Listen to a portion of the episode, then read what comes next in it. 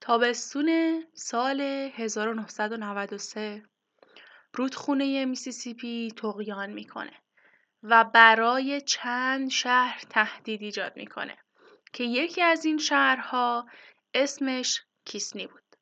در چنین شرایطی تمام اهالی یک شهر تلاش می‌کنن که جلوی سیل رو بگیرن.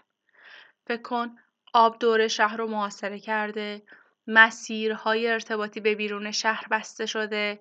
معلوم نیست این شرایط تا کی می‌خواد ادامه پیدا کنه و از همه مهمتر مواد غذایی داره تموم میشه.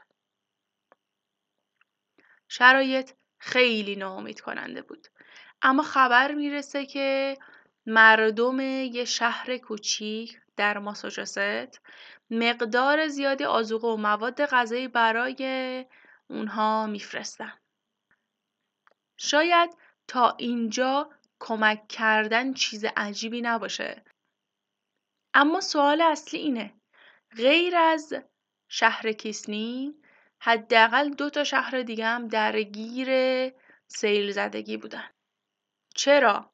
مردمی که کیلومترها از شهر کیسنی دورند باید بیان بهشون کمک کنن. اصلا چرا فقط به شهر کیسنی باید کمک کنن؟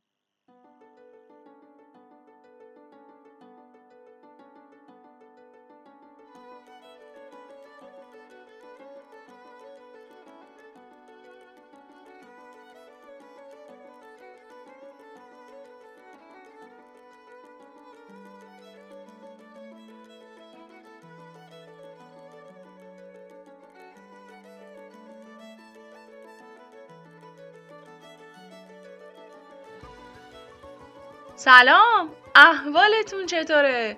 خوش اومدید به قسمت هفتم از قاف.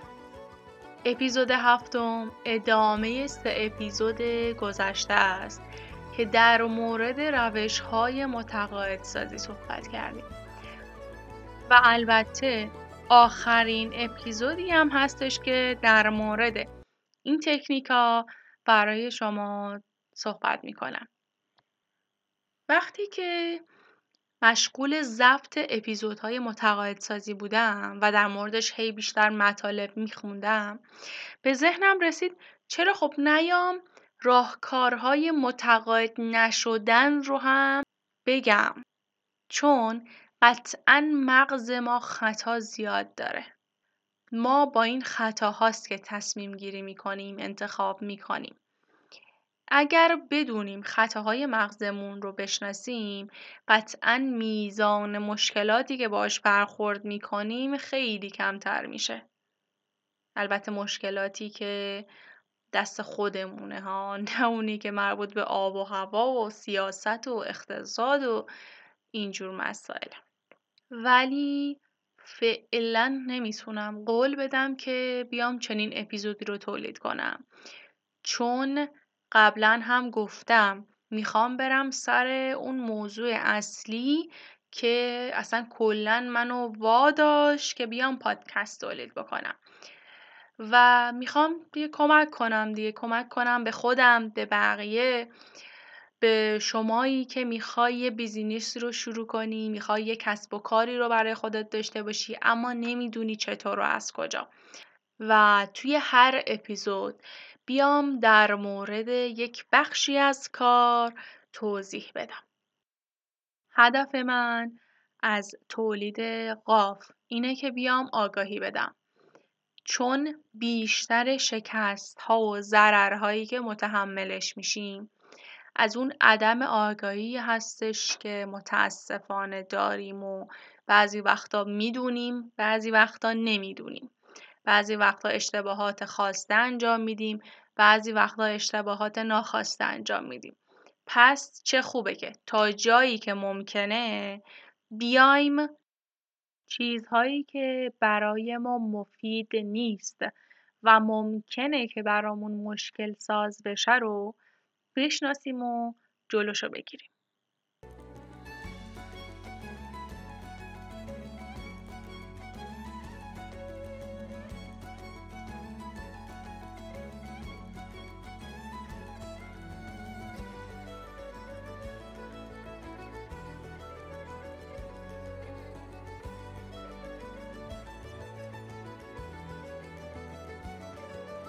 تحقیقات نشون میدن ما احتمالا خودمون رو به کسایی مربوط می‌دونیم که یه خصوصیت مشترک با اونها داشته باشیم.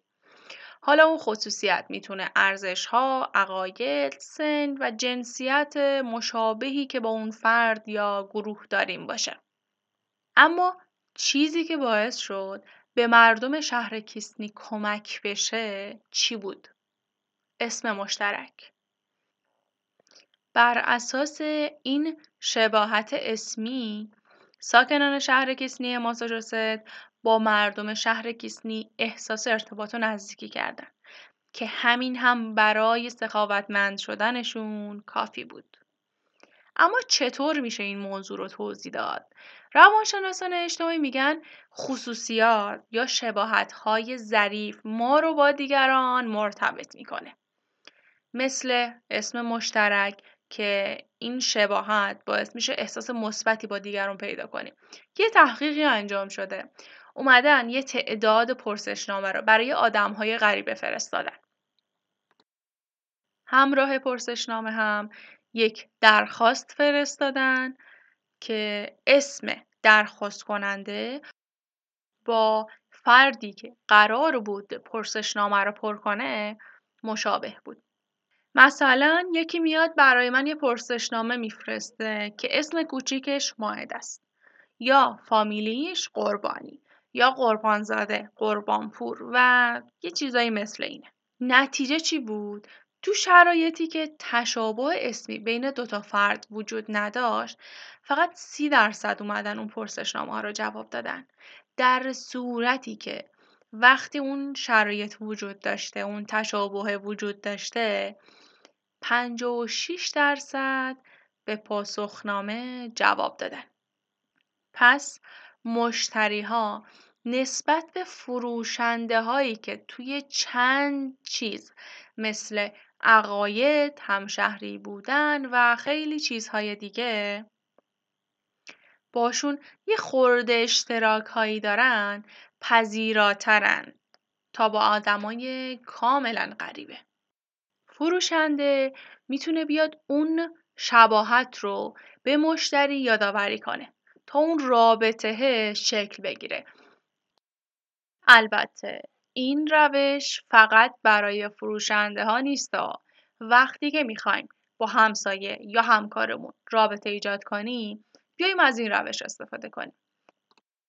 ولی برای جلب نظر دیگران نیایم یه سری ویژگی ها و خصوصیات مشترک بین خودمون اختراع کنیم و صادق باشیم. اگر با کسی یه وجه اشتراکی داریم که اون واقعیه بیایم اونو بهش بگیم. اگر می‌خوایم درخواستی کنیم از دیگران بیایم اول اون وجه اشتراک واقعیه که وجود داره رو بهش بگیم بهش نشون بدیم و بعد درخواستمون رو بیان کنیم اینطوری بازی به نفع ما تموم میشه.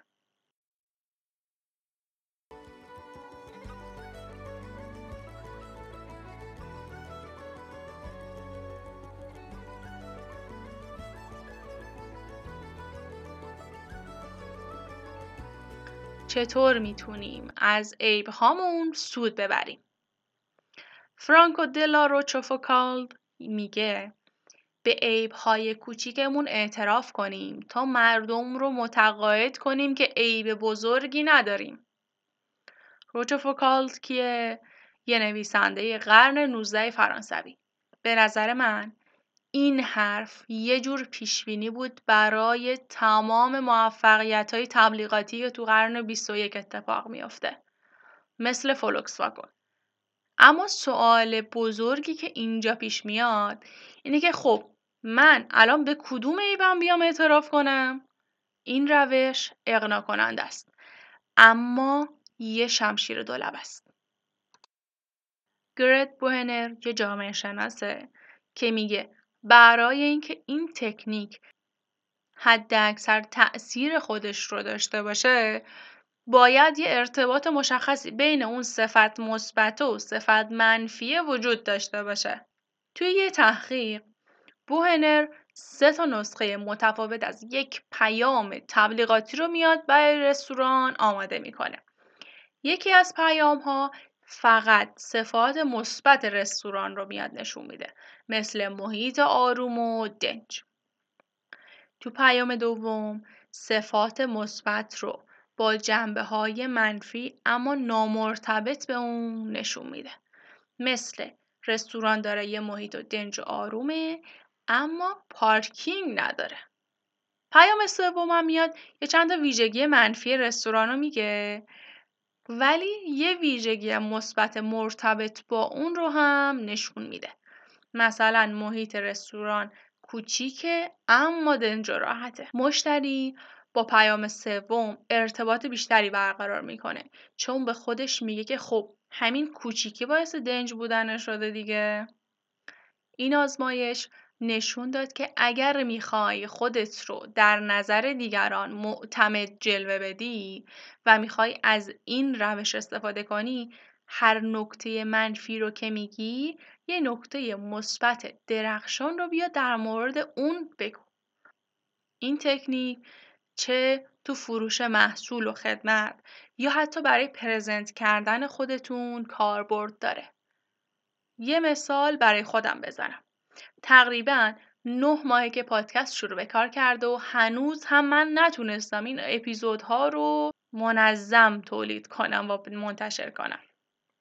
من آدم فوقالعاده محتاطیم. تا در مورد کارم مطمئن نباشم اونو انجام نمیدم. به قول روشن داخل پرانتز بگم که کلا دوست ندارم اشتباه کنم. اگر روشن رو نمی‌شناسید برید پادکست ناوکست رو گوش بدید. پرانتز بسته. حالا استوب بزن. یه مثال طبق این تکنیک برام تو کامنت بنویس. پشت گوش نندازا یادت باشه یادگیری با تمرین و مثاله که تأثیر گذاره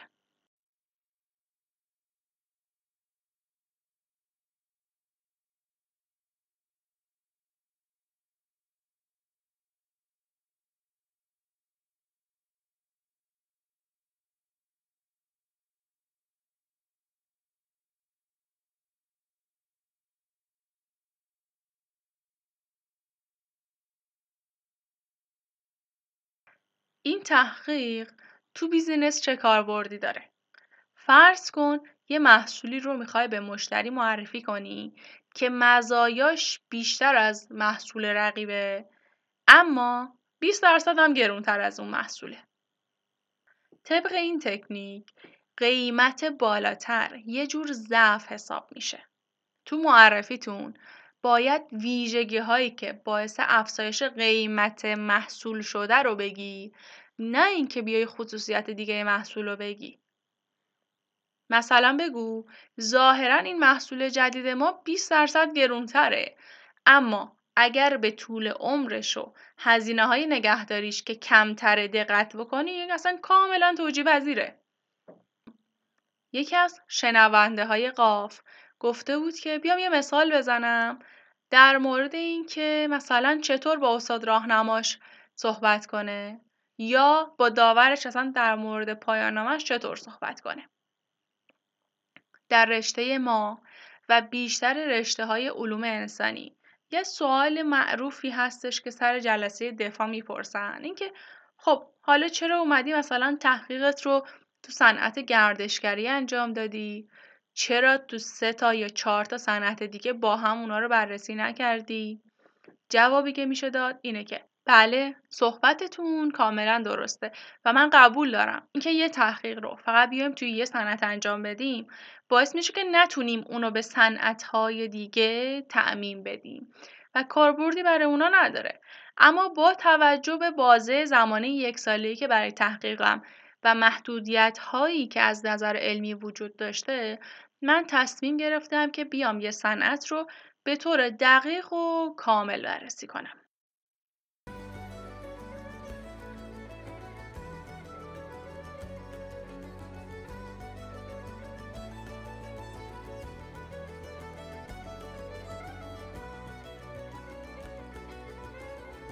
فکر کن داخل صف بانک یا سوپرمارکت ایستادی چه شرایطی باعث میشه که اجازه بدی کسی بیاد جلوی شما وارد صف بشه موضوع اصلی که کتاب در موردش صحبت می‌کنه اینه که چطور تغییرات کوچیک تو مطرح کردن درخواست هامون می‌تونه یه نتایج بزرگی رو داشته باشه.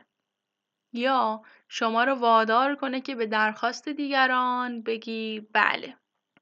لانگر و همکاراش همین مسئله رو اومدن آزمایش کردن.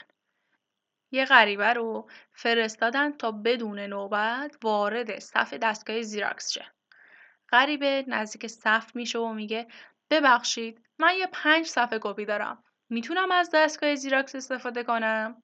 60 درصد از افرادی که تو صف بودن قبول کردن که غریبه وارد صف بشه و جلوتر از اینا کار خودش رو انجام بده. تو حالت دوم غریبه اومد درخواستش رو همراه با یه دلیل مطرح کرد. مثلا گفتش که ببخشید می‌تونم از دستگاه استفاده کنم چون عجله دارم. این بار 94 درصد از افراد قبول کردن. تا اینجای کار اتفاق عجیبی نیفتاده چیز خاصی نبوده. چون یه دلیل محکمی برای درخواستش بیان کرده. ولی اینجا قضیه مقدار جالب تر میشه. لانگر یه نسخه متفاوت از این آزمایش رو اومد انجام داد. به این شکل که غریبه برای درخواستش یه دلیل اوورد اما یه دلیل بی ربط. مثل این. ببخشید. می‌تونم از دستگاه زیراکس استفاده کنم چون می‌خوام کپی کنم چون می‌خوای کپی کنی خب همه می‌خوان کپی کنن جالب اینه که حتی با وجود اینکه دلیل بی رفت بوده 93 درصد از افراد داخل اون صف اجازه دادن که غریبه جلوتر از اونها وارد صف بشه. این مثال قدرت تأثیرگذاری کلمه چونکه رو نشون میده. ولی این کلمه هم یه سری محدودیت های خودش رو داره. تو مثال زیراکس شاید به این دلیل با درخواست موافقت شده بود که درخواست کم اهمیت بوده. خب پنج برگ کپی چیزی نیستش که سریع انجام میشه. لانگر اومد این میزان درخواست رو از پنج برگ به 20 برگ افزایش داد. هممون از دستگاه کپی استفاده کردیم. می‌دونیم 20 برگ تعداد کمی نیست. اصلا اون وسط ممکنه کاغذ گیر بکنه. جوهر تموم شه و خیلی چیزایی دیگه. این بار غریبه اومد درخواستش رو بدون آوردن دلیل گفت و فقط 24 درصد آدما باش موافقت کردن. دفعه بعد اومد درخواست کپی 20 بگ رو با یه دلیل موجه گفت. مثلا اینکه وقت ندارم عجله دارم. این دفعه 50 درصد فقط باش موافقت کردن. اما وقتی که یه دلیل بی رفت آورد برای درخواستش همون 24 درصد فقط باش موافقت کردن. اگر کل این نتایج رو در نظر بگیریم میشه گفت وقتی که خطر کمی وجود داره ما میایم از این میانبرهای ذهنی استفاده می‌کنیم ولی وقتی که خطر زیاده قدرت اون دلیله رو میایم میسنجیم. پس همیشه وقتی که می‌خوای درخواستی رو انجام بدی بیا درخواستت رو با یه دلیل منطقی بگو. چون ما فکر می‌کنیم که مردم دلیل درخواست ما رو می‌دونن در صورت که اصلا اینطور نیست. حالا مثلا وقتی می‌خوای به بچت بگی بیا شام بخور یا برو تکالیفت رو انجام بده آخرش یه چون من میگم هم اضافه کن.